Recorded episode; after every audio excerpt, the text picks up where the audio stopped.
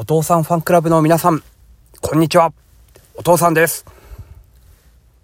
今日はどうして嘘をついてはいけないのについてお話ししたいと思います。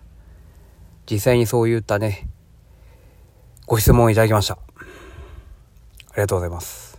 その時に答えたお話をここでもさせていただきたいと思います。えー、どうして嘘をついてはいけないの？嘘をついてもいいよ。お父さんにもお母さんにも嘘をついていいよ。どんな偉い人にも嘘をついていいよって言いました。だってお父さん冗談ばっかり言うでしょ。冗談って嘘だよね。まあそのこのね、うん、性格とかも加味してこういった表現をしています。本当はダメなんだけどね。だけどその子は結構うーんこうしなきゃっていうのが強いんで、こういった表現をしました。そしてですね、ここで質問があります。皆さんも考えてください。たった一人だけ、この世でたった一人だけ嘘をついてはいけない人がいます。誰だかわかりますか？質問をくれたその子にもこう言いました。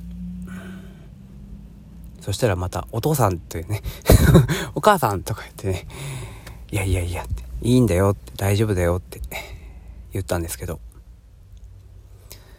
本当にたった一人だけ、この人にだけは嘘ついてはいけないっていう人は自分です。あなたであればあなたです。私であれば私です。お父さんはお父さんに絶対嘘ついちゃいけないはずでした。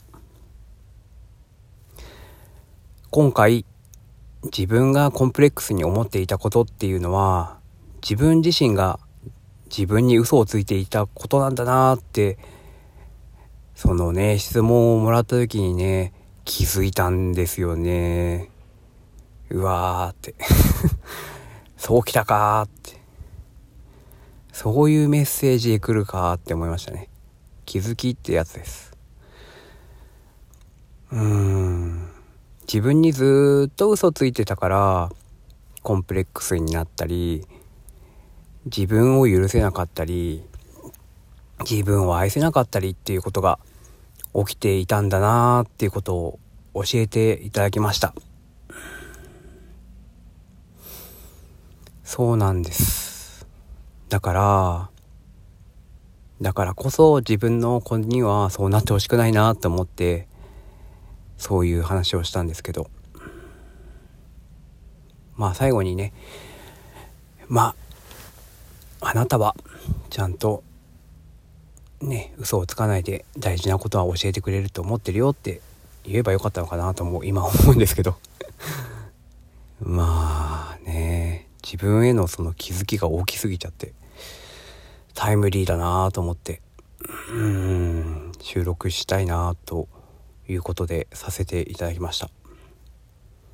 だから皆さんが自分を愛するってなんだって思ったら、お父さんはこう答えます。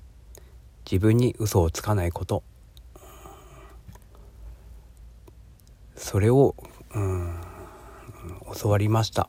気づかされました、ね、今年は試されてるって感じの年ですね、うん、今日は長々とお付き合いいただきありがとうございました。みんな自分を愛してください。そんなあなたも大好きです。